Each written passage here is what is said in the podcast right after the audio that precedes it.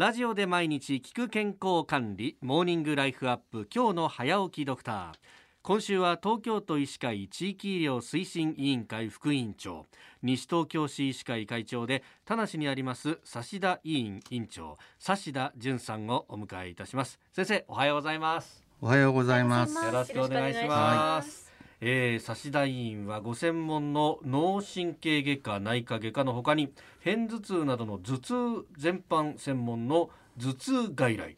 それから物忘れ認知症に関する物忘れ外来の診断治療も行っています。いやいずれも非常に興味深いということで、えー、今週はですねこの頭痛外来物忘れ外来実際どうなっているのかというところを伺っていこうと思います。まず頭痛外来なんですがこれどういう外来なんですか？まあ、あの頭痛には大きく分けて、一時性頭痛といって頭痛が主な症状であるものと、はい、えー、二次性頭痛といって他に原因があって頭痛が起こるものとあるんですけども、まあ、あのこのご時世で非常にあのネットとか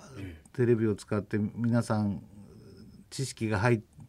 きてて大体皆さん怖い方に取るんですね。命に関わるんじゃないかとか。でまあ一人にちょっと時間はかかるので、はい、もう午後のまあ、診療って比較的患者さん少ないので、まあ、3時から5時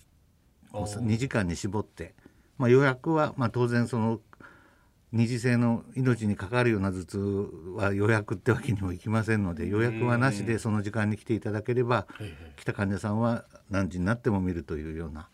今スタンスでやってます。これ時間がかかるっていうのはやっぱりこうやり取りをしながらどういう頭痛なのかなっていうのをこう切り分けてですね。まあいくつかポイントはあるんですけども、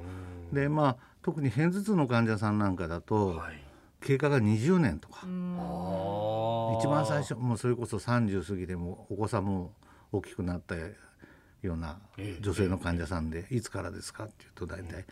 中学生の頃からとか。なるほど。そうするとその間のいろいろなことを聞かないといけないとか。あどういう時に出ますかみたいなそうですね。であの人によってはその経過で頭痛の種類が変わったりとか頭痛の痛い場所が変わったりとかそういうこともございますので一応今現在もそうだけども、その最初に頭痛を感じた時からの経過も非常に、え診断する上では大事になります。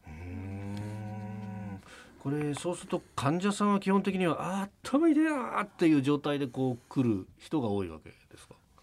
うんとねでもまあそれが半分ぐらいですかね。あとはそういう頭痛があったんだけども大丈夫でしょうか？あ今は痛み引いてるけどっていう、まあ、そうですね。もしくはもうだいぶ痛みは軽くなったんだけどと。大丈夫でしょうか？で反対に言えばテレワークですよね、はい、でまあその環境がまあ通勤しない分楽になった。これまた頭痛のあれなところなんですけど、えー、楽になったからといって、はい、全ていい方に向くわけじゃないんですね。おそうなんですね、えー、家でテレワークしてて、はい、まあ、頭痛を感じたと。あ今日は一段落ついたからじゃあちょっと医者にでも行ってみようかというような。当然もうネットを見てますからうちもホームページ作ってるんですけど、えー、まあ、そのまま頭痛外来って入れると、まあ、うちが出てきてあなるほど。そういう感じで来られる患者さんが今はちょっと多いですね。ちょうど長梅雨があって、はい、台風じゃないですか低気圧が来てとか、はい、気圧の範囲とか温度とかもかなり片頭痛の患者さんは関係するのでまあ、それプラス普段だったら我慢しちゃうんだけどテレワークでちょっと時間作れるからあなるほど。来ようかなって言って来られる患者さんも結構多いです。うん。えー今日は頭痛外来とはというところについて伺いました。明日から具体的な、まあ、頭痛の種類や症状そして治療法についても伺っていこうと思います、えー、指田委員長指田淳さんでした。先生明日もよろしくお願いします。よろしくお願いします。